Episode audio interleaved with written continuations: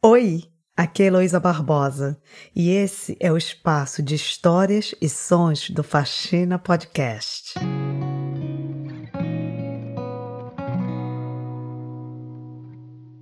Estamos começando o segundo episódio da terceira temporada do Faxina chamada Cartografias de Migrações. Nessa temporada, a gente está contando histórias de pessoas e seus lugares de viver, ou seja, histórias de cidades. Cidades e seus emigrantes, aqueles que partem, e imigrantes, aqueles que chegam, e também as histórias daqueles que ficam.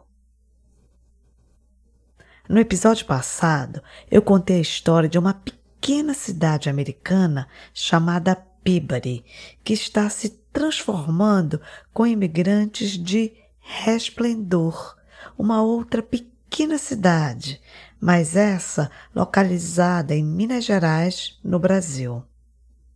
E o episódio passado terminou com uma frase de uma freira a irmã Helena, que trabalha com a comunidade brasileira de Pibari, e ela disse o seguinte: Mas o Brasil de que tem saudade não é o Brasil que elas encontram quando voltam. Encontram quando voltam. Encontram quando voltam. Encontram quando voltam. Essa frase me faz pensar que nem o Brasil, nem a cidade e nem a pessoa é a mesma quando volta. Mas como é sentida a transformação de quem volta? E as pessoas que ficam? Como fica? E quais as primeiras mudanças de quem parte? Essas perguntas ficam batucando na minha cabeça. E daí, para buscar respostas, eu pedi ajuda para o Vinícius Luiz e Jéssica Almeida, dois jornalistas de Belo Horizonte e criadores do maravilhoso podcast pelo avesso. Então, para começar esse segundo episódio, eu vou convidar o Vinícius Luiz e a Jéssica Almeida para vir dar um alô. Oi, Vinícius. Oi, Elô. Tudo bom? Tudo bem. Oi, Jéssica. Olá. Tudo bom? Onde você está? eu tô no meu estúdio aqui, embaixo do varal, na minha casa. Vinícius, uma das grandes coincidências dessa temporada é que você é de uma cidade brasileira que eu conheci aqui em Pibari. Você conhecia Pibari lá em Pari Paraíso? Olha, então, é, eu só fui conhecer Pibari tem mais ou menos um ano. Porque quando as pessoas da minha cidade iam para os Estados Unidos, elas falavam que estavam indo para os Estados Unidos. Depois eu fiquei sabendo que descobri que as pessoas ficavam em Massachusetts e também em Boston. Mas Peabody só fiquei sabendo quando a minha mãe comentou assim, falou, ah, porque a sua prima é, tá indo morar em Peabody. Aí eu falei, onde que é isso? Aí ela falou, ah, é uma cidade perto de Boston. E depois eu fui descobrir que todo mundo praticamente que sai de Padre Paraíso para morar nos Estados Unidos vai morar em Peabody. Então é como se fosse uma cidade vizinha, né?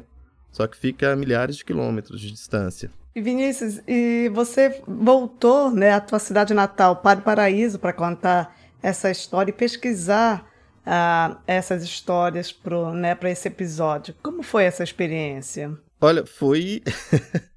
foi...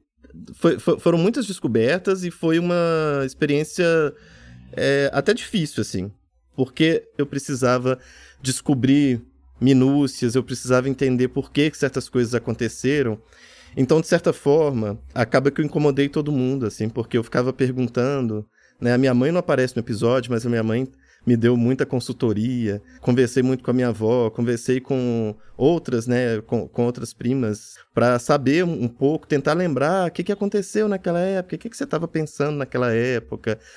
E além de tudo, assim, no meio do processo ainda aconteceu uma situação que foi a morte da minha tia, que é a mãe da Flávia, né? Que, que, que aparece no episódio. E, e isso também foi difícil, porque, assim, eu tinha conversado muito com ela, a gente tinha entrevistado ela. E aí, é, no meio do processo da escrita do roteiro, aconteceu de ela falecer. E eu tive que voltar para lá mais uma vez. E aí já não era né, na, na posição de entrevistar, mas é, né, vivendo essa, essa situação na família e mas ao mesmo tempo eu tive essa oportunidade anterior de ter conversado com ela, de ter um, um, pouco me despedido, porque ela fez, ao conversar com a gente, e isso não entrou no episódio, ela fez um balanço da própria vida e eu tomei isso como uma despedida, assim, do, do da, despedida que eu tive dela, sabe? Ô Vinícius, eu sinto muito por essa perda na tua família, sinto muito mesmo.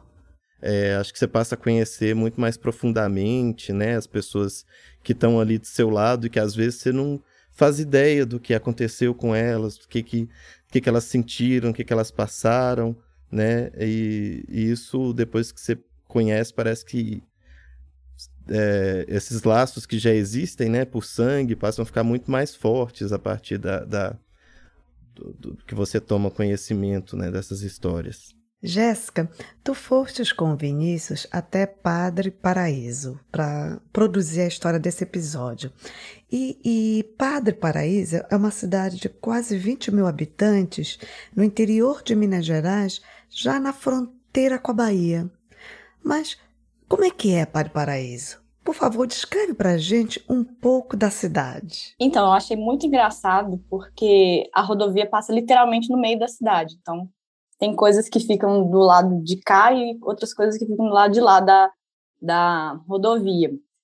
Assim, é uma cidade é, típica de interior, assim, de Minas, inclusive, né, que é onde a gente está. Mas uma coisa que me chamou a atenção é que tem várias praças de estudantes, assim, eu achei engraçado que é uma cidade de praças de estudantes. Mas é uma cidade fofa, assim, tem a, a igrejinha lá, uma escadaria imensa.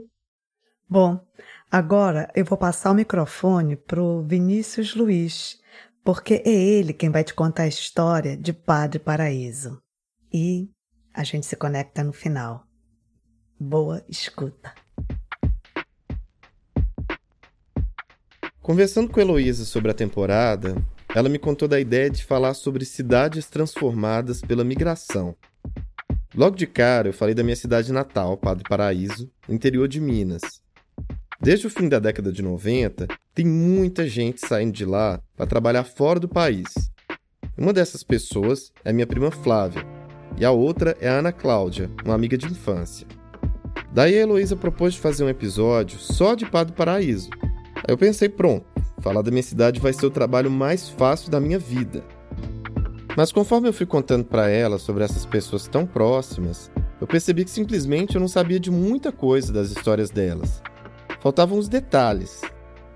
Como é que minha prima Flávia vivia nos Estados Unidos? Quantas vezes ela se sentiu feliz por lá? Quantas vezes ela sofreu? Por que é que minha amiga Ana Cláudia resolveu ir? Eu percebi que eu precisava entender o que aconteceu dentro da minha própria família e o que aconteceu com uma amiga muito querida. Aí eu me dei conta de que estava diante de um trabalho muito complicado. Eu sou jornalista há mais de 10 anos e sempre vivi de narrar o que aconteceu com os outros, mas dessa vez eu precisava apurar histórias que se cruzavam com a minha, mexer no baú de memórias e descobrir passagens que até então eu desconhecia. Então, nesse episódio que se chama Do Paraíso a Píbari, eu vou te levar para minha Padre Paraíso.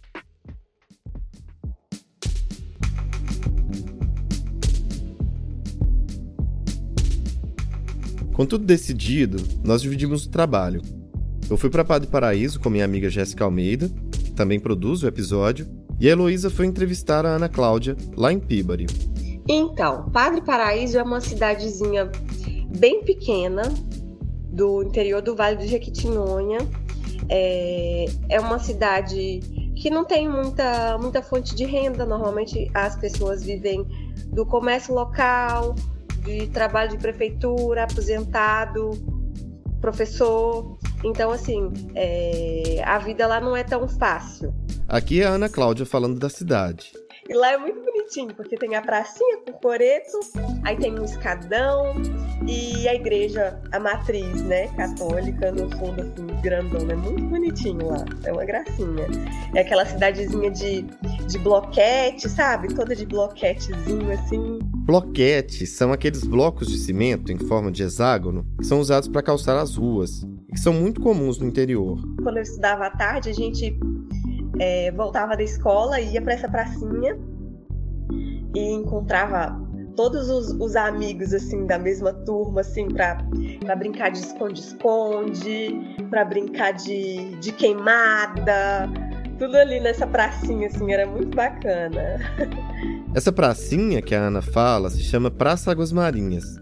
É lá que fica a loja de sapatos da família dela, que existe desde 1950, bem antes de Padre Paraíso ser emancipada, em 1962. Hoje é uma loja de calçados mas começou com sendo uma loja de, de produzir couro, é, produzia é, cela, chapéu, é, inclusive foram fazer uma reforma e acharam é, dessas máquinas de costurar couro assim muito antigas.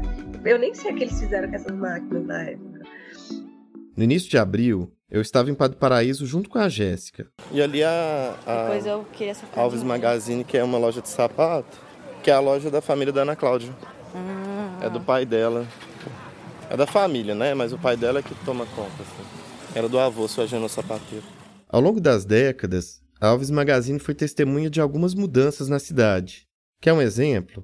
Essa descrição que a Ana Cláudia faz da pracinha já não vale mais. Ah, e daqui de cima. Ah, dá pra ver a praça. Dá pra ver a praça. Lá embaixo, a gente tá no alto da escadaria.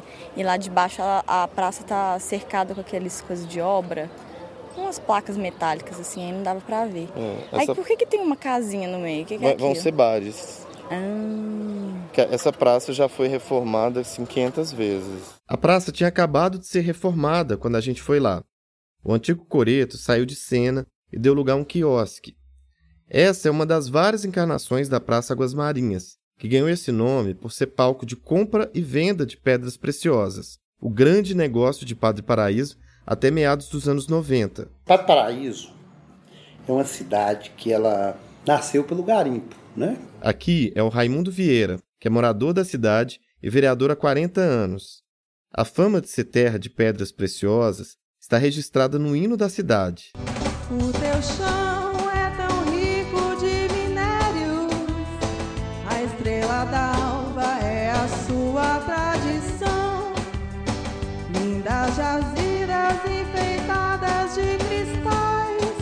Essa é uma versão modernosa do hino, executada no teclado, com tanto de axé e um quê de piseiro, que são ritmos muito tocados na região. O nome da cidade, o primeiro nome, foi Água Vermelha. Ainda distrito. Povoado, depois distrito. Quando emancipou, passou a Padre Paraíso, por causa do primeiro padre, né? Que catequizou alguns índios aqui na região de Marambaia os índios, inclusive, os marambaias, os botocudos, se não me engano, os botocudos, alguns botocudos, mas a, a tribo era marambaia. O padre Agostinho Francisco de Mendonças Paraíso era deputado da província de Minas. Ele foi autor do primeiro projeto de lei para transferir a capital do estado de Ouro Preto para outra cidade a ser construída e que mais tarde seria Belo Horizonte. Os moradores de Ouro Preto detestaram essa ideia e apedrejaram a casa dele. O padre foi então obrigado a migrar para a região do Vale do Jequitinhonha, isso lá em 1875. Nesse período, ele ajudou a fundar o vilarejo, que depois ganharia seu nome. Só em 1962, Padre Paraíso virou cidade e escolheu como prefeito Agenor Tavares, que era ligado ao garimpo. Seu Agenor, como era conhecido, é tio-avô da Ana Cláudia, mas pelo outro lado da família, não dos donos da loja de sapatos. Foi ele quem inaugurou as relações entre Padre Paraíso e os Estados Unidos. Ele, no meio do, do mandato dele, ele foi aos Estados Unidos. Ele foi visitar os Estados Unidos e levou pedras para vender. Não voltou mais para a prefeitura. O prefeito que assumiu no lugar do seu Agenor Tavares construiu a Praça Águas Marinhas e a loja da família da Ana já estava lá. Aqui ainda é o vereador Raimundo Vieira contando a história. A época ele construiu uma casinha toda de pedra preciosa. Naquela praça Águas Marinhas já teve ali um monumento que era uma casinha de um cômodo só, pequenininha, mas toda feita com pedras preciosas. Padre Paraíso foi crescendo com a notícia de que a riqueza podia surgir da terra e também pela construção da BR-116 que corta a cidade. Essa rodovia ficou mais conhecida como Rio Bahia e facilitava a chegada e a saída das pessoas. Foi uma época de muita riqueza, com vida social super movimentada. Eu me lembro de ouvir falar do antigo cinema, dos bailes de carnaval, das festas temáticas que agitavam a noite da cidade. Mas aos poucos, ao longo dos anos 90, o garimpo foi perdendo espaço. Por quê? As pessoas que tiraram pedra, que ficaram ricas, que aqui a gente fala enricou, as pessoas que se enriqueceram, que aqui a gente fala enricaram, essas pessoas criaram os comércios, uns deram certo, continuam até hoje, outros não deram certo, o pessoal começou a migrar, não para os Estados Unidos, primeiro para São Paulo. A cidade que cresceu atraindo pessoas em busca do sonho de enricar da noite para o dia, começou a perder gente quando os sonhos delas já não cabiam mais na cidade. E o boato de que dava para enricar nos Estados Unidos começou a fazer a cabeça dos jovens de Padre Paraíso. Foi o caso da minha prima Flávia. Pode falar, se apresentar. Pode? Nossa, que chique. Meu nome é Flávia Ciane Marcelos, tenho 45 anos. Qual que é a sua profissão? Minha profissão agora é sou assessora técnica, trabalho na área administrativa da prefeitura. Mas antes de entrar na história de migração da minha prima Flávia, eu quero voltar ao ano de 1991, quando ela ganhou uma festa de 15 anos que marcou a história dela, a história da nossa família e a história de Padre Paraíso. Porque até onde a gente sabe, foi a primeira festa de debutante da cidade, foi a primeira festa toda gravada em vídeo e foi também a segunda festa de debutante da cidade. Ficou confuso? Você vai entender tudo quando entrar em cena a fita de vídeo da festa de 15 anos. Foi justamente atrás dessa fita que eu e a Jéssica fomos. Só dois avisos. Às vezes eu vou chamar Padre Paraíso de PP. É como a gente que é de lá costuma se referir à cidade.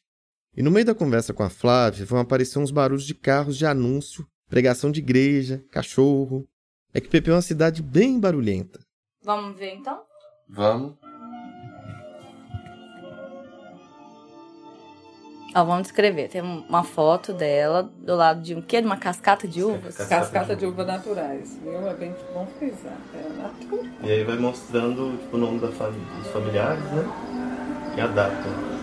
Festa de 15 anos, Flávia Ciane, 12 de outubro de 1991. O lugar onde a festa aconteceu hoje é um supermercado, mas na época abrigava o Cineclube Estrela d'Alva, um cinema que foi desativado e passou a funcionar como bar e boate. A festa provocou uma verdadeira comoção na sociedade paraisense. Olha lá a música Ah, o músico. Tocando um órgão lá no fundo. E essa hora você tava onde? Tipo, Eu nos acho que eu não, bastidores? é, nos bastidores, acho que eu não havia chegado ainda, não. Você não podia, você não pôde ficar entrar de Na uma vez, Odinha, a Odinha vi. Dinha é como a gente chama a nossa avó. A maquiagem, Marlene. o Dinha não. Olha quem pretinho. ali atrás. Vinícius. Ai, não vi. Eu apareço rapidinho, vestindo um conjunto de casaco e bermuda marrons e pulo no colo do meu pai, que tá bebendo cerveja com dois amigos. Ah, eu sei. Agora eu já cheguei. Achei que ia ter uma grande... É, né? Uma grande, uma entrada triunfal. Ó, a Flávia tá com o cabelo de lado, um penteado de lado. O que, que é aquele arranjo na cabeça? Não sei não, viu? Aquilo ali era meio tipo noiva. O vestido tem uma gargantilha, né? Que liga o resto do vestido. Essa festa marcou muito minha infância. Eu só tinha 5 anos de idade e fiquei fascinado com a quantidade de gente, com as roupas, com a música, com as homenagens para Flávia. Mas teve uma coisa que me decepcionou. O bolo era fake. Na época, estava na moda usar uma caixa decorada como bolo e distribuir os pedaços já cortados para os convidados. E aí essa parte não me decepcionou. Era um bolo gelado de coco que eu lembro do gostinho até hoje. Foi a melhor festa da minha vida. Até então. E eu fiquei ainda mais feliz dali a uns dias quando eu vi que a festa seria realizada novamente. Mas como assim? Outra festa? Eu vou explicar o que aconteceu. Lembra que filmar festas era uma coisa rara e cara em 1991? Especialmente em Padre Paraíso, pouca gente tinha onde ver uma fita VHS. Na casa da Flávia mesmo, não tinha videocassete. Acontece que o padrinho dela, que é um primo distante nosso, resolveu oferecer como presente a filmagem, e ele mesmo ia fazer. E fez. Filmou tudo direitinho. Como ele morava em outra cidade, o padrinho levou a fita para casa para editar antes de dar para os meus tios. Ao longo da semana, a fita ficou lá, dentro do vídeo. Só que um belo dia, alguém liga a TV para ver a novela e aperta o REC por engano. Resultado: a novela foi gravada por cima das filmagens da maior e única festa de 15 anos de PP. Mas nem tudo estava perdido, porque para salvar o presente, o padrinho propôs fazer tudo de novo. Isso mesmo que você ouviu.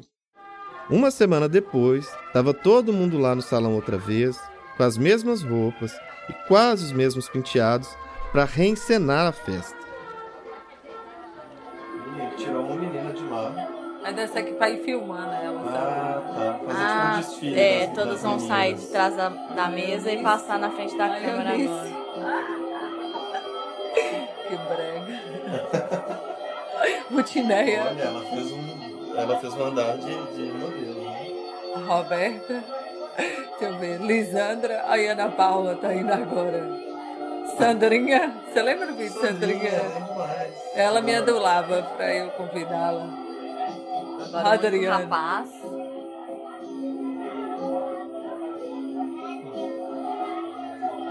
A Valkyria. Aí. Olha, já cortou. Ah, agora teve um corte. Aí cortou mesmo ela, voltou nela. E, e tá na mesma cena, né? Tá- As pessoas estão desfilando. Mas tá de dia. Ai, agora ninguém tá sentado nas mesas mais. A Fernanda.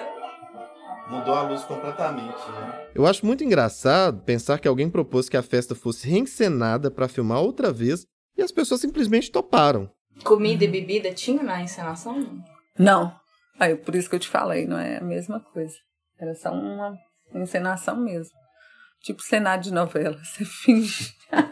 Eu lembro que o, as, as balinhas que tinham uma torrezinha, assim, uma torre de balas.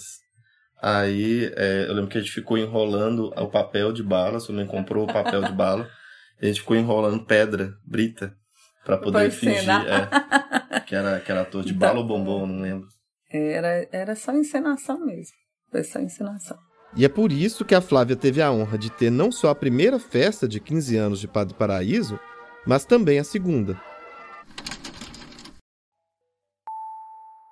Naquela época, o sonho da Flávia era ser farmacêutica. Uns anos depois, ela chegou a sair da cidade para tentar realizar esse sonho, mas não conseguiu passar no vestibular. No fim das contas, decidiu cursar Direito em Teófilo Otoni, que fica a 100 quilômetros de Padre Paraíso. Ela ia e voltava toda noite para estudar. Foi nesse momento que Flávia conheceu Eduardo, que mudaria completamente seus planos dali em diante.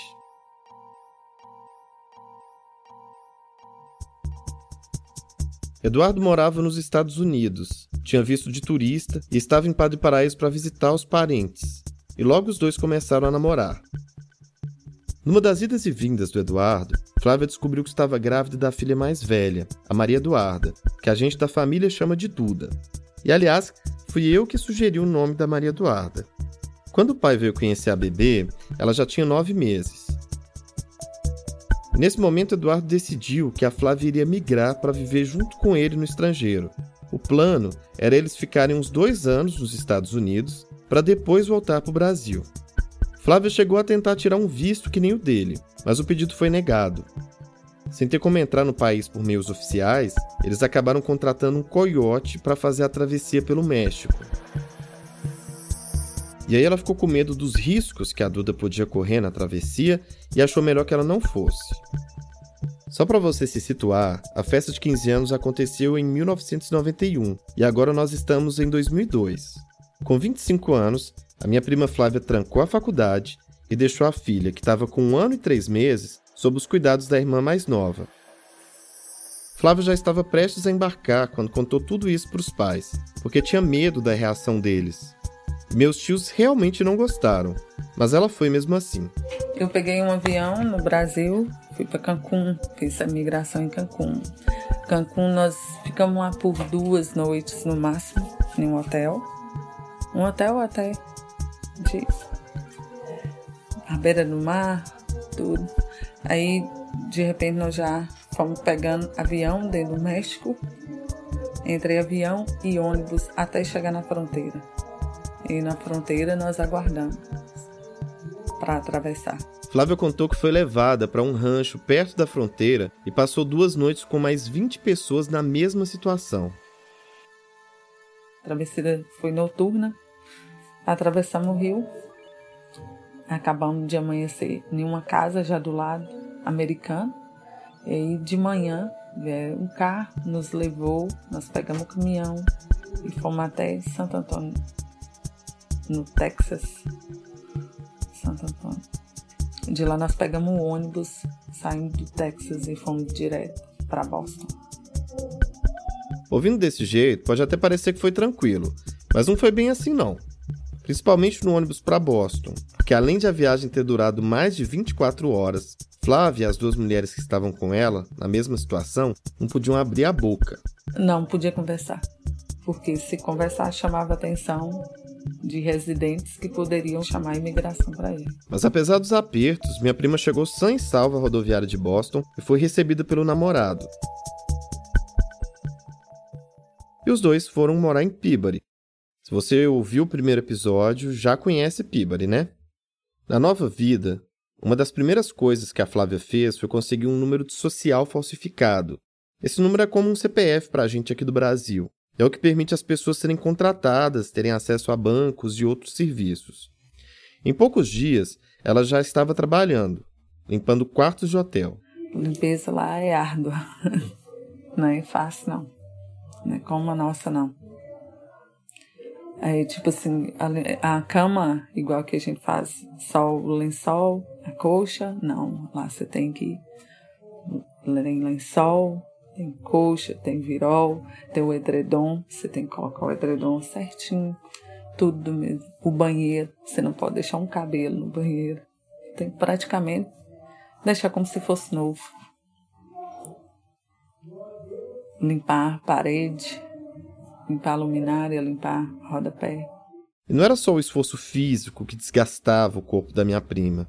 Os produtos usados na limpeza eram muito agressivos. Clorox, bleach, que é, é como se fosse o cloro nosso. Eu usava. Nossa chefe colocava para limpar as paredes. Colocava o pano no rodo e passava nas paredes. Pensa bem, você num quarto de hotel pequeno, você passando cloro nas paredes. Não tem quem aguenta. O ardor dos olhos, a respiração dificulta. Você tem asma, né? Eu tenho asma. Aí, às vezes, eu chegava em casa com crise asmática por causa disso. Até fazer essa entrevista, nunca tinha me passado pela cabeça que a Flávia pudesse ter questionado suas decisões. Dá vontade de voltar. Dá vontade de voltar pro Brasil. É tipo, meio assim. Não, minha vida lá é bem melhor do que aqui. O que, que eu tô fazendo aqui? Aí você pensa, o que, que eu tô fazendo aqui? O porquê que eu tô aqui? Tipo assim, eu tava quase formando e voltei a ser house cleaner. Coisa que eu não tinha, que eu não fazia aqui, né? Fazer faxina. E lá eu tava fazendo. Só que eu lembro que quando eu fui, o salário era cento e, 155, 160 reais. Na primeira semana eu ganhei 350 dólares. Uma semana. E o dólar ainda estava 3, variava de 3 até 4. Eu cheguei a pegar 4 lá.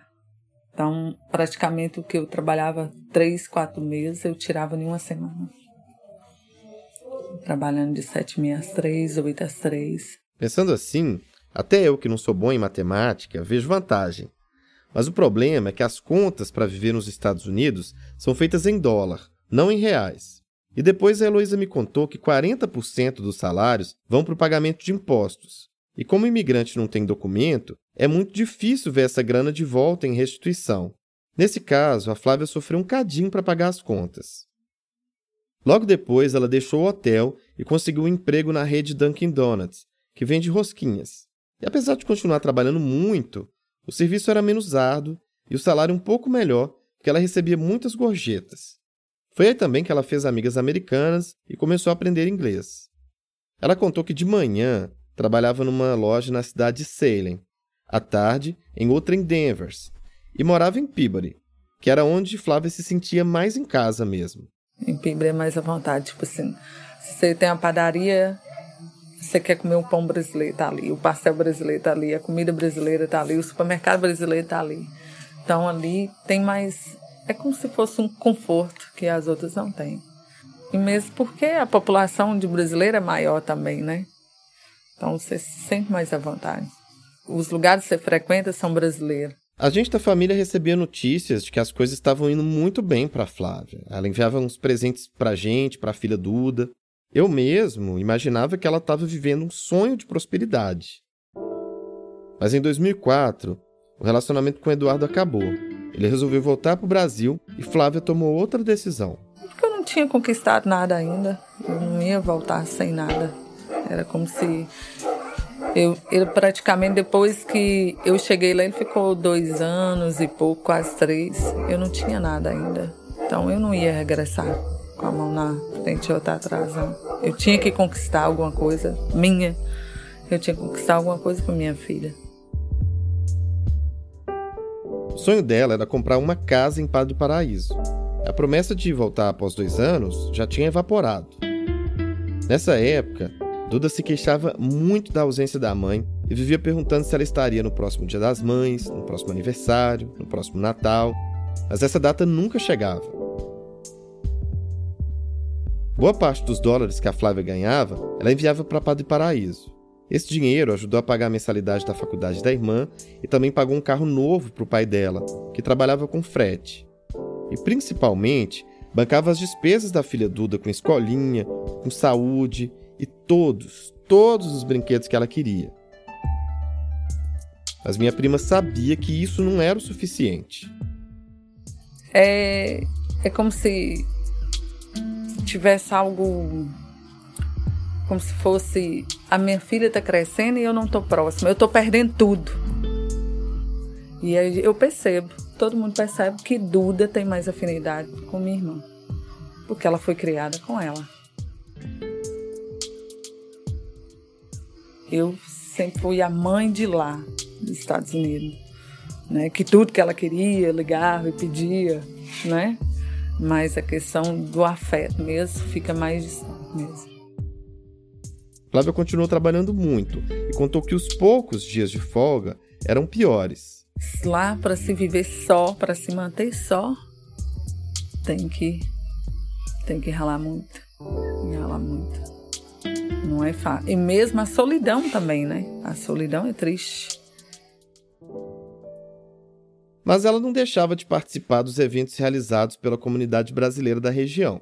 E foi na festa junina da igreja de São Tomás, em Pibari, que ela conheceu o Júnior, e eles começaram a namorar. Ah, e mais um detalhe relacionado ao episódio anterior. Essa igreja é a mesma da irmã Helena. Aliás, a Flávia e o Júnior conheceram a irmã Helena. E ó, forçando um pouquinho a barra, dá até para falar que ela foi o cupido dos dois. Nós estávamos na mesma situação. Uhum. tipo assim, ele estava só, eu só. Ele morava praticamente mais próximo de mim. Então, nós resolvemos juntar o útil ao agradável. Com esse namorado, Flávia teve o segundo filho, em 2010, nasceu Matheus Júnior, que a gente da família chama de Jay ou JJ, por ter nascido nos Estados Unidos. Flávia contou que trabalhou a gestação inteira, inclusive no dia do parto, e Jay tinha só 20 dias quando ela retornou para o serviço. Porque eu não tinha licença maternidade, eu tinha que trabalhar, eu tinha conta para pagar. Quando você não trabalha, você tem aluguel para pagar, eu tinha despesa daqui para pagar, então eu tinha que trabalhar. Quando a gente perguntou como os americanos se relacionam com os imigrantes, a Flávia falou que nunca foi destratada. Mas será que só não ser humilhada equivale a um bom tratamento? Eu fico com a sensação de que tanto ela quanto outros imigrantes se sentem culpados por não ter documentos. E por outro lado, ficam muito gratos por terem trabalho, mesmo quando esse trabalho garante pouquíssimos direitos além de salário. E essa sensação se justifica, porque logo depois ela contou que foi parada pela polícia em Peabody e, como ela estava dirigindo sem carteira, o tratamento que recebeu não foi o mais cordial. Então aí eles me pegaram, me prenderam, algemaram, fui pra corte, algemou, eu estava indo trabalhar, por causa de uma luz de freio. E a, o policial que me parou estava de moto, era verão. ele me colocou algemada na calçada, numa via pública de muito movimento. Eu chorei que eu molhei a blusa todinha. Eles me levaram para a delegacia, da delegacia mesmo já me levaram para a corte. Eu tive audiência no mesmo dia. Eles me liberaram. O preço que eu paguei com todas as despesas era o preço do carro. Eu desfiz do carro. Essa prisão foi justamente no momento em que a polícia de Pibari perseguia imigrantes brasileiros que não tinham documento. É humilhante.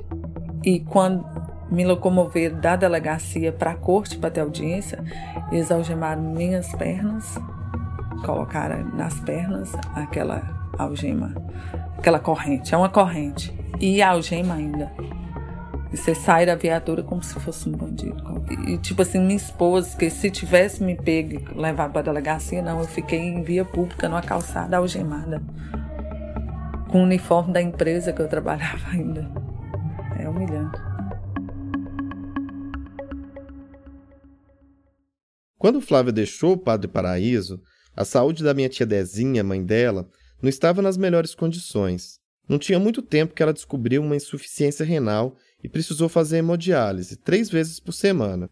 Isso fez tia Dezinha se mudar de Padre Paraíso para Belo Horizonte, porque não tinha vaga para fazer o procedimento na região.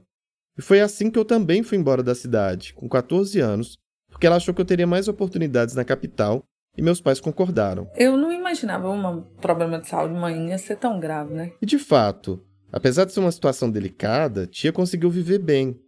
Depois de alguns anos, ela até voltou para Padre Paraíso, porque o hospital de Teoflotone, que é a maior cidade da região, passou a oferecer hemodiálise para ela. E eu? Eu continuei morando e estudando na capital, Belo Horizonte. O que pegou todo mundo de surpresa foi o adoecimento e a morte do pai da Flávia, o tio Nô. Então, a gente imagina, a gente imagina que a gente pode perder, né? Mas a gente não quer acreditar que vai perder. O último contato que eu tive meu pai, logo que ele adoeceu, fez a cirurgia, foi pro quarto, eu cheguei a conversar com ele e tudo. O ciclo para mim não fechou. Por quê? Porque ele, quando eu saí ele estava vivo. E eu não vi toda a celebração do velório dele, tudo. Foi terrível.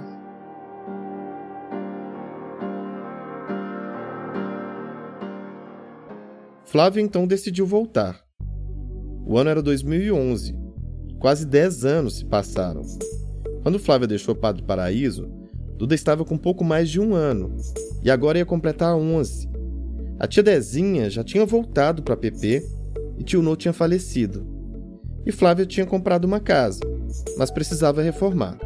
A família foi em peso para o aeroporto em Belo Horizonte para receber a minha prima.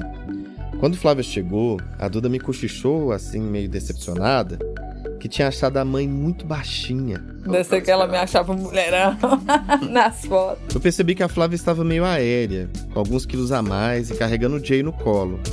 Ele era um bebezinho magro, precisando de uma dose de comida de vó, sabe?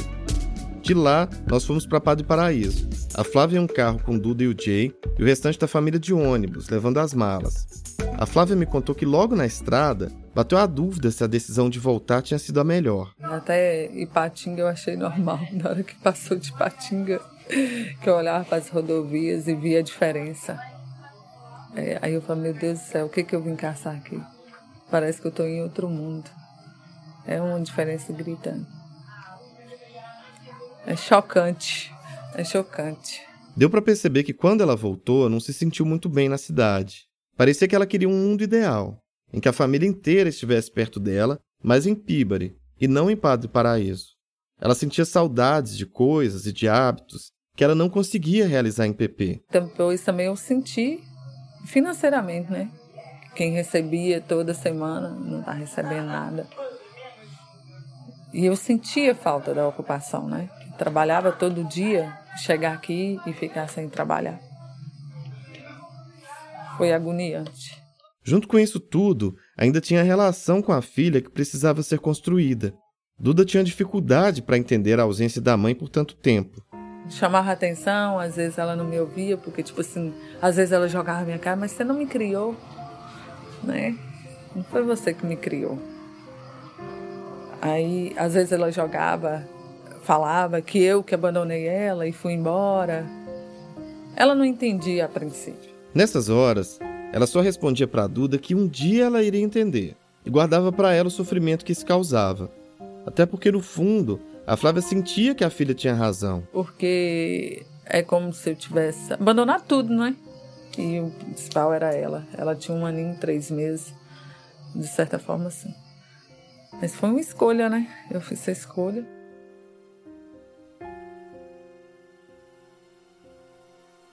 Três anos depois de voltar para Padre Paraíso, Flávia ainda se perguntava o que estava fazendo ali.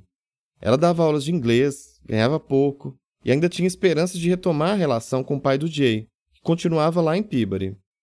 Foi aí que ela decidiu retornar para os Estados Unidos. Mais uma vez tentou tirar visto e mais uma vez não conseguiu. Porque no consulado eles descobriram que ela já tinha morado lá sem documentos. Então, é, eles me deram prazo, daqui 10 anos você pode tentar o visto. E eu não aguardei, eu quis ir. Eu quis ir de uma forma ou de outra. A solução foi contratar de novo os serviços de um coiote.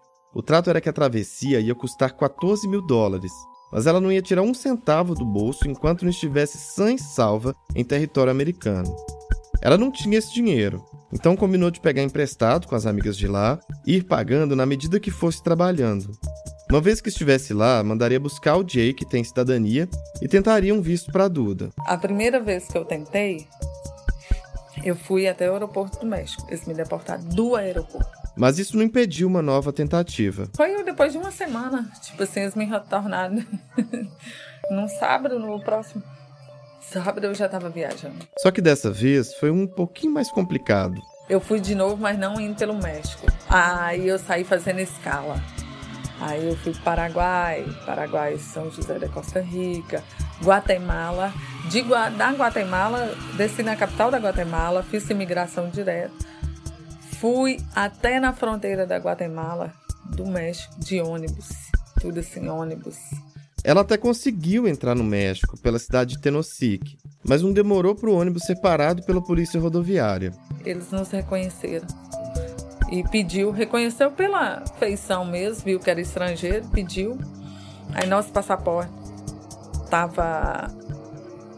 Nós estávamos com a, o permit falsificado no passaporte. E nós desconhecíamos que era falso, achava que era verdadeiro. Aí eles nos deteram por 30 dias. Mesmo tendo sido bem tratada na detenção, na medida do possível, a experiência foi bastante dura principalmente porque ela passou lá o Natal, uma época que para ela sempre foi difícil passar longe da família. Imagina numa detenção. Como as pessoas detidas geralmente eram de países da região, elas foram liberadas mais rápido e ela ficou sozinha. É tanto que minha cela ficou aberta. Aí eu ficava lá, andando lá dentro, sozinha. Aí eles tinham uma televisão, eles ligaram um cable para mim que falava em, em espanhol ainda. Então, para mim, é triste, é, é deprimente você estar tá num lugar daquele. Do lado de cá, nós ficamos sabendo que ela estava presa, mas ela própria tratou de comunicar que estava bem. Ainda assim, nós entramos em acordo de não revelar a notícia para a tia Dezinha, mãe dela, e para nossa avó. Quando Flávia finalmente voltou para casa, o coiote até sugeriu mais uma tentativa, mas ela achou melhor desistir.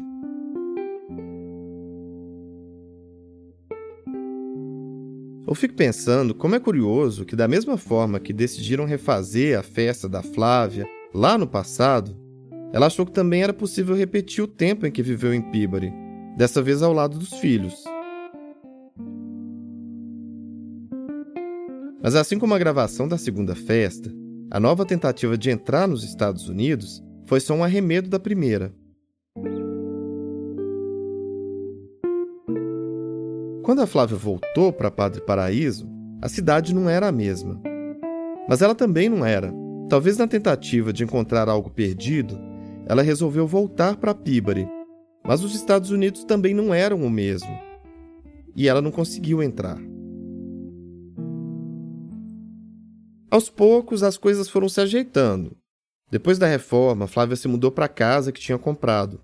Uma construção antiga bastante confortável com três quartos, dois banheiros, varanda, um quintal no fundo.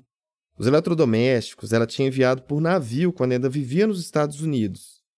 Assim, ela montou a cozinha do jeito que sempre quis, com os utensílios todos vermelhos. Ela também conseguiu um emprego na prefeitura, retomou algumas amizades e começou a se sentir menos deslocada em Padre Paraíso. As coisas melhoraram tanto que quando eu perguntei quais eram os sonhos dela para o futuro. Hoje, sonho. Acho que não, acho que estou satisfeita, estou agradecida, né?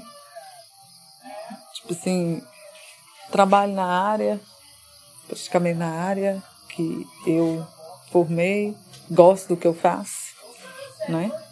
Tenho meus filhos, estou satisfeita mesmo com todos os obstáculos, igual Cris, sozinha e tudo, mas eu tô satisfeita, graças a Deus. Eu fiquei meio sem palavras ao pensar que a Flávia, que eu conheço desde criança, que queria ser farmacêutica, que foi para os Estados Unidos na cara e na coragem, se deu por satisfeita de sonhar.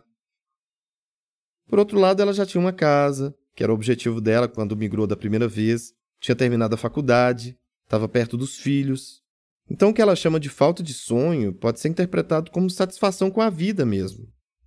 Voltando à história, enquanto a Flávia ajeitava a vida, a Duda começou a manifestar o desejo de migrar para Pibari. E assim como a mãe, ela fez tudo sem contar para ninguém. Mentira. Duda só contou para uma pessoa. Aí, quando foi um sábado, o pai dela, ela te particulou tudo com o pai.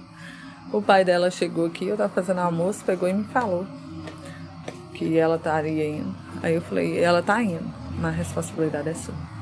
Se acontecer alguma coisa com ela, a responsabilidade é sua. Você pode ter certeza.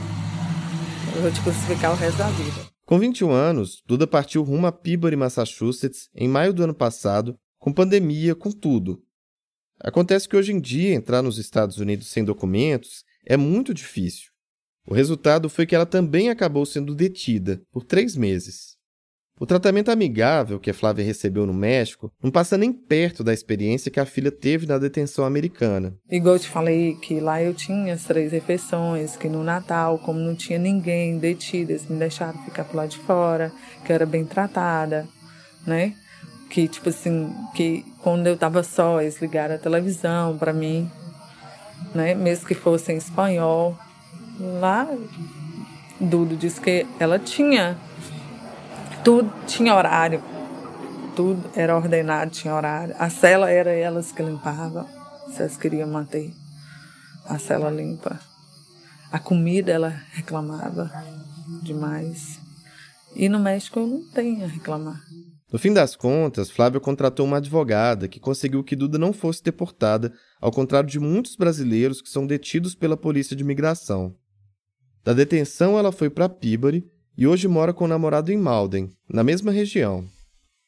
Nós tentamos falar com a Duda, mas ela não quis. No final das contas, acho que ela ainda não conseguiu processar tudo o que passou para chegar nos Estados Unidos. Logo ela, que cresceu com os presentes que a mãe enviava da Terra dos Sonhos, descobriu o preço que se paga para sonhar nos Estados Unidos. Foi mais ou menos na mesma época da prisão de Duda que eu recebi a notícia de que outra pessoa conhecida de Padre Paraíso também estava detida nos Estados Unidos. A Ana Cláudia, lá do início do episódio, que é afiliada da minha mãe, gostava de brincar na pracinha da cidade e que a família tem a loja de sapatos Alves Magazine. Aqui a gente faz uma pausa e continua com a história da Ana Cláudia no próximo bloco. Oi! Tu sabes que Faxina recebeu o prêmio do festival mais importante do podcast narrativo aqui nos Estados Unidos? O Faxina foi premiado pelo Third Coast Festival como o melhor audiodocumentário em língua estrangeira. É uma honra receber esse prêmio e uma alegria imensa. Obrigada aos nossos ouvintes apoiadores que acreditaram no nosso trabalho. E se tu moras no Brasil e puderes, por favor, apoie o Faxina na nossa campanha do Apoia-se. É só ir no site do apoia.se e dar a tua contribuição. E se tu moras em qualquer outro país, vai no site do GoFundMe e faz a tua doação. Com a tua grana, o teu apoio, a gente está conseguindo levar histórias que foram por muito tempo varridas para debaixo do tapete aos ouvidos do mundo. A tua ajuda é super importante para a gente produzir mais histórias. Agora, de volta ao episódio.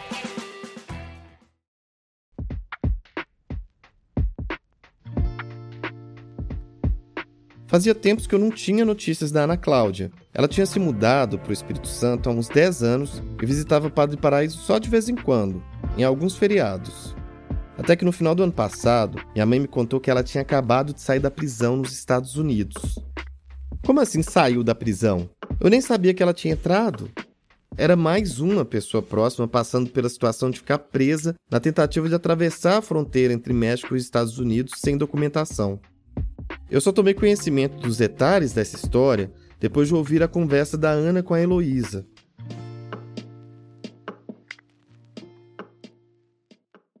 Só para te situar, a Ana se mudou para a Barra de São Francisco, no Espírito Santo, para morar com o marido, Fernando. É, eu comecei a namorar com, com o meu, meu atual marido e ele estava aqui nos Estados Unidos na época, quando a gente começou a namorar, a gente começou a namorar pelo Facebook. tá fazendo 11 anos agora em abril, não sei a data exata assim que a gente se conheceu, mas ele estava aqui nos Estados Unidos, está fazendo 11 anos. Aí a gente se conheceu por acaso, se gostou e, e ele ficou doido, resolveu ir para o Brasil, voltou para o Brasil e quando tinha um ano que ele estava no Brasil, eu fui morar com ele. Em Barra de São Francisco, Ana teve vários empregos até se estabilizar como personal trainer. Ela é formada em educação física. Já o marido teve alguns negócios que não deram certo. Então, ele resolveu voltar para os Estados Unidos em 2019. E o meu marido começou a me falar: olha, tem três anos que a gente está separado, é, eu já não consigo mais ficar sozinho. Então, se você quiser ficar aí, a gente vai separar de vez ou você vem embora. E para reforçar, veio a pandemia, que tirou vários clientes da Ana Cláudia. Eu tenho essa possibilidade de ir. Tinha aquela história, não, vai, atravessa pelo México, eles estão deixando todo mundo passar. E tá super fácil, com menos de uma semana você vai estar tá em casa, é super seguro, você vai chegar lá, você vai se entregar para a imigração, você não, você não vai passar sofrimento nenhum, Chega lá, você é bem tratado, eles só pegam suas digitais, seu nome, te faz uma entrevistazinha e te deixa entrar. Então eu vim com essa ideia, eu falei, ah, já que é assim, né, ok, eu vou. Com a garantia de que seria tudo muito tranquilo, a Ana embarcou. Iludida. Aí vim, peguei o voo em São Paulo, fui para a cidade do México, antes de descer do, do avião, eles chamaram a lista de pessoas para descer primeiro, para ser uma descida organizada por causa da pandemia. O meu nome estava no meio. Dali eles me levaram para uma salinha de imigração, me prenderam. Eu fiquei 27 horas presa num lugar imundo, imundo. E era tudo misturado: criança, mulher, homem, é, não tinha cama e tinha dois banheiros e o banheiro estava entupido, a água descia assim pelo, pelo chão, assim, um mau cheiro horroroso, horrível. Então eles falaram comigo que o meu passaporte tinha um alerta de, de possível é, imigrante, né, que, que eu ia querer atravessar a fronteira e por causa desse alerta que o governo tinha emitido eu não podia entrar. E aí eu fui deportada. Aí eu fui deportada, voltei para São Paulo. Assim, desesperada. Mas não tinham prometido que seria fácil? Mas antes de eu sair da cidade do México, antes de eu ser deportada, a caminho pro avião, eu consegui pegar o meu celular dentro da bolsa e liguei pro meu marido e falei: infelizmente acabou o sonho, eu vou ter que voltar para São Francisco, assim, arrasada, né? E aí ele me falou assim: não, a gente vai dar um jeito, você quer voltar? Ana Cláudia topou voltar. Ela já não conseguia mais visualizar a vida dela aqui no Brasil. Quando eu cheguei em São Paulo, eu cheguei em São Paulo no... na sexta-feira, sete e meia da manhã. Eu cheguei em São Paulo. E assim que eu cheguei em São Paulo, o Coyote me ligou e falou assim: você vai voltar para o México. O seu voo é de madrugada. Então passa o, seu, passa o dia no hotel que meia-noite você vai sair do hotel e você vai voltar pro México. Então, menos de 24 horas depois eu tava no México. Nesse retorno, ela fez um trajeto diferente. Foi pro Panamá e de lá para Cancún, no México. Quando eu cheguei em Cancún, eles me levaram presa de novo. Ela tinha certeza que seria deportada outra vez. Aí de repente me chamaram. Eu já tava assim, morta, assim, sem saber, sabe? Desesperada. Aí a mulher falou assim: é... tá aqui o seu passaporte, é... desculpa o inconveniente, não sei o quê. É... Eu vou te acompanhar, você pode vir por aqui, seja bem-vindo ao México. Naquele momento, ela pensou que dali em diante as coisas seriam bem mais tranquilas, mas definitivamente não foram. Depois de ser liberada, ela foi levada para um hotel em Cancún. E aí eu fiquei nesse hotel uns cinco dias, quatro, cinco dias. É... Tentaram invadir o meu quarto de hotel porque eu estava sozinha, um cara tentou entrar. Dali, ela foi para Tijuana, outra cidade no México, e de novo não queriam deixá-la seguir viagem. De Tijuana, seguiu para Mexicali, última etapa antes de entrar nos Estados Unidos. E aí, em Mexicali, é, a gente pega um ônibus, uma van, sei lá, e a turma atravessa o deserto, mas já atravessa para se entregar mesmo.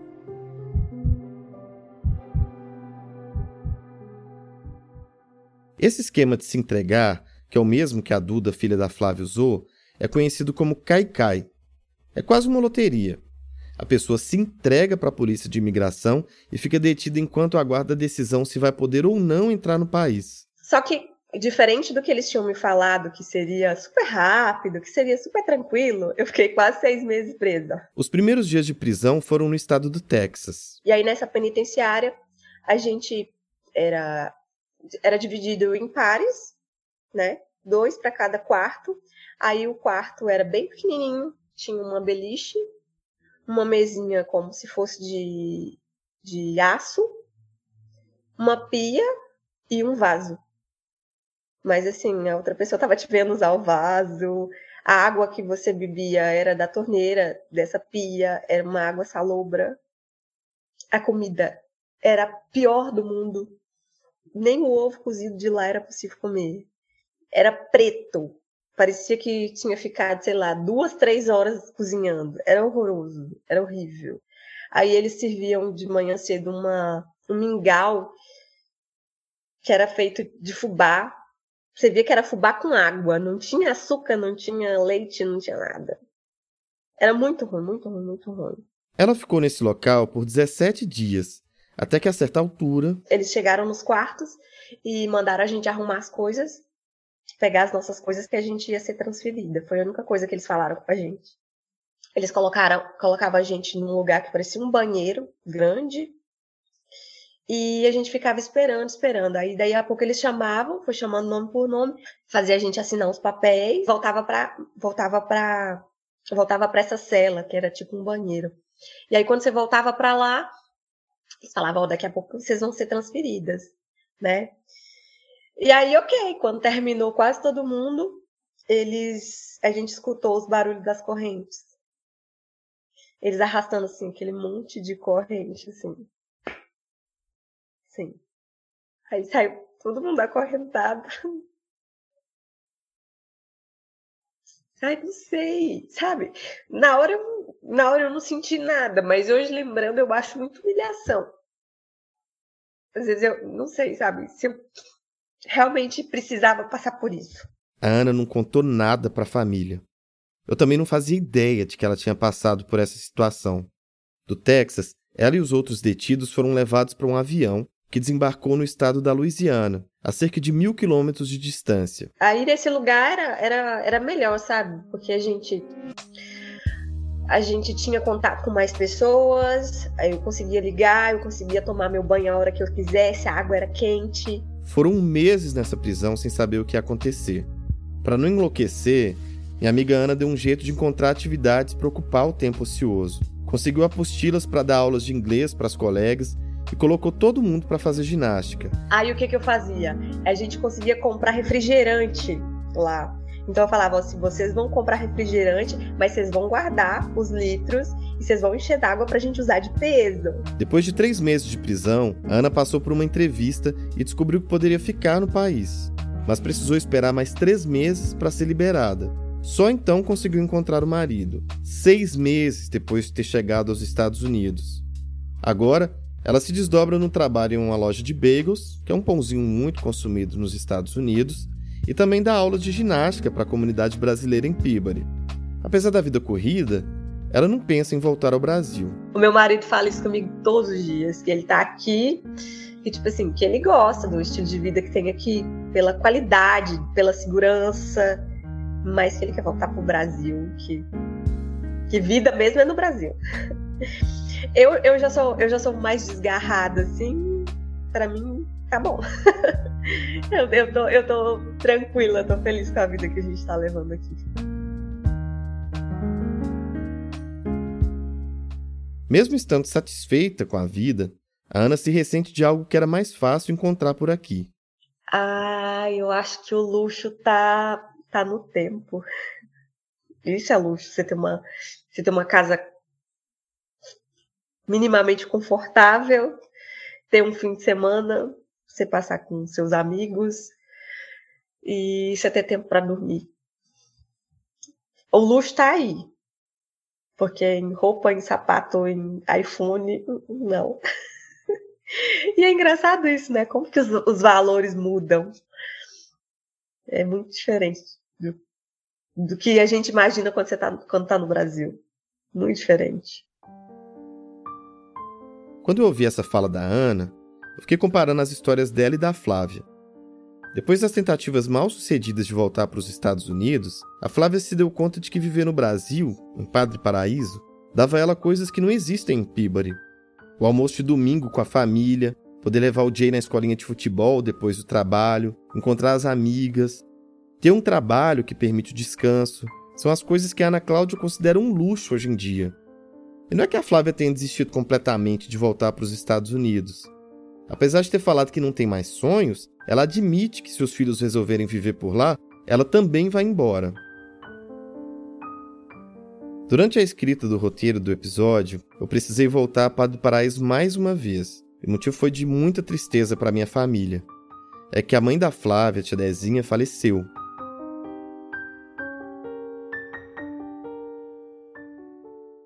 Eu fiquei uns dias em PP para acompanhar a família e, de novo, ouvi muitas histórias de pessoas que tinham acabado de chegar nos Estados Unidos e estavam passando por situações muito parecidas com as que Duda e Ana Cláudia enfrentaram.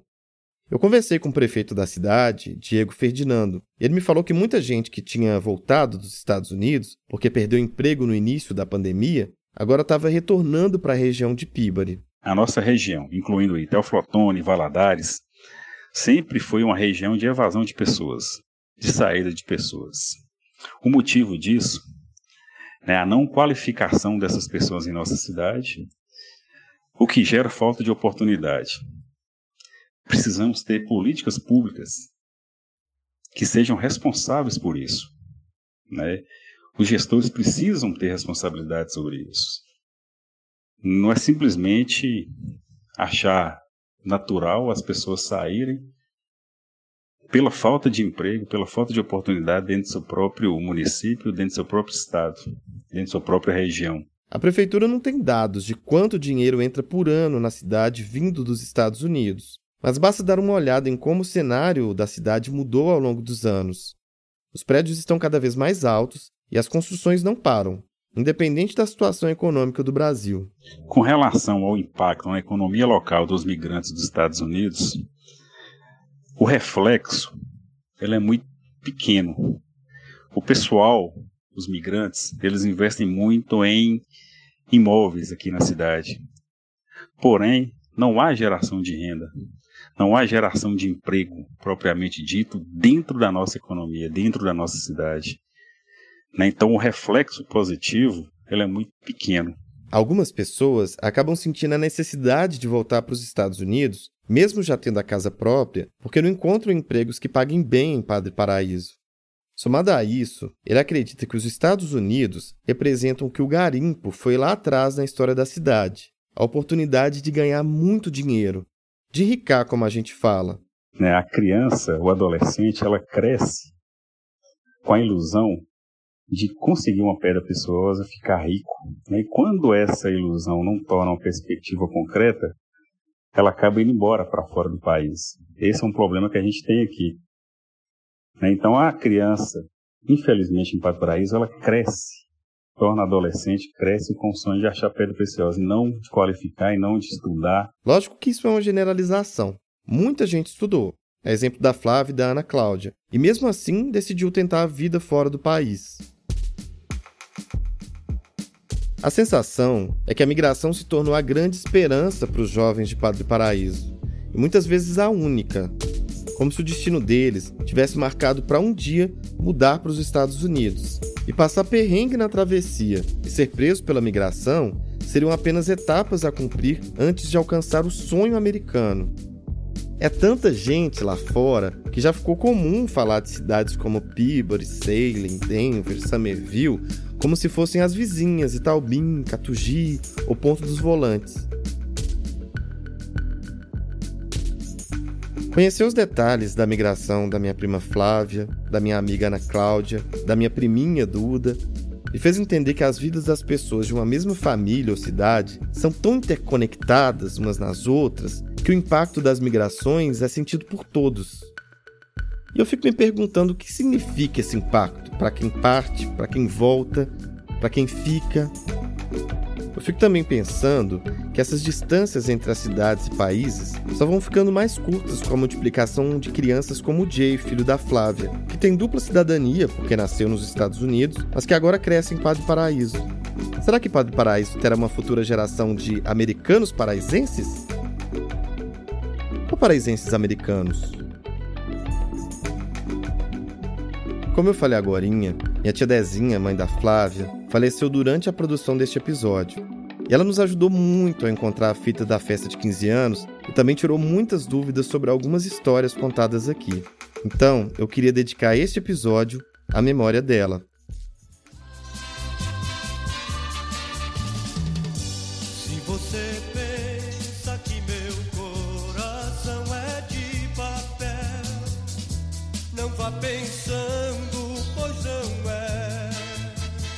Bom, essa foi a história da minha Padre Paraíso. Muito obrigado por escutar.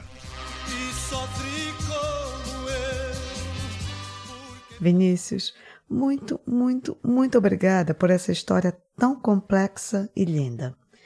Eu sinceramente não sei se teremos respostas para todas essas perguntas, mas no próximo episódio do Faxina, nós vamos continuar te levando para cidades dentro do Brasil, para tentar entender o impacto das migrações na cidade e na vida de quem parte, de quem volta e de quem fica. Obrigado, Heloísa. Obrigado também a todo mundo que ajudou a fazer esse episódio. A minha prima Flávia, a minha amiga Ana Cláudia, ao Raimundo Luiz e também ao prefeito de Padre Paraíso, Diego Ferdinando. E a toda a minha família, que deu muitas informações que foram preciosas para a gente fazer esse episódio.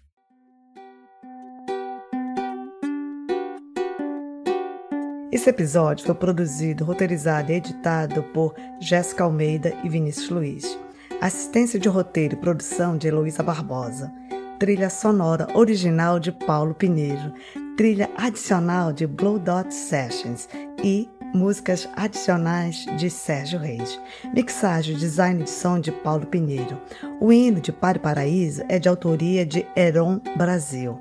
Ilustrações e animações de Natália Gregorini e Vinícius Cruz. Mídia social, Nick Magalhães.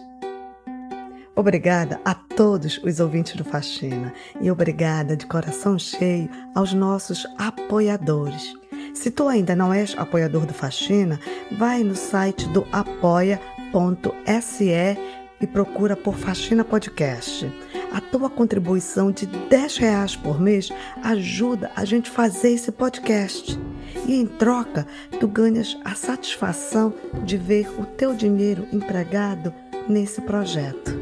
Ah, e não esquece de dar estrelinhas pro episódio que você acabou de ouvir. Isso ajuda muito a gente a crescer. E por favor, Fala do Faxina para os amigos, amigas, amigas, vizinhança e parentes. Porque de boca em boca a gente chega aos ouvidos do mundo. Obrigada por escutar o Faxina. Até o próximo episódio. Tchau! Faxina.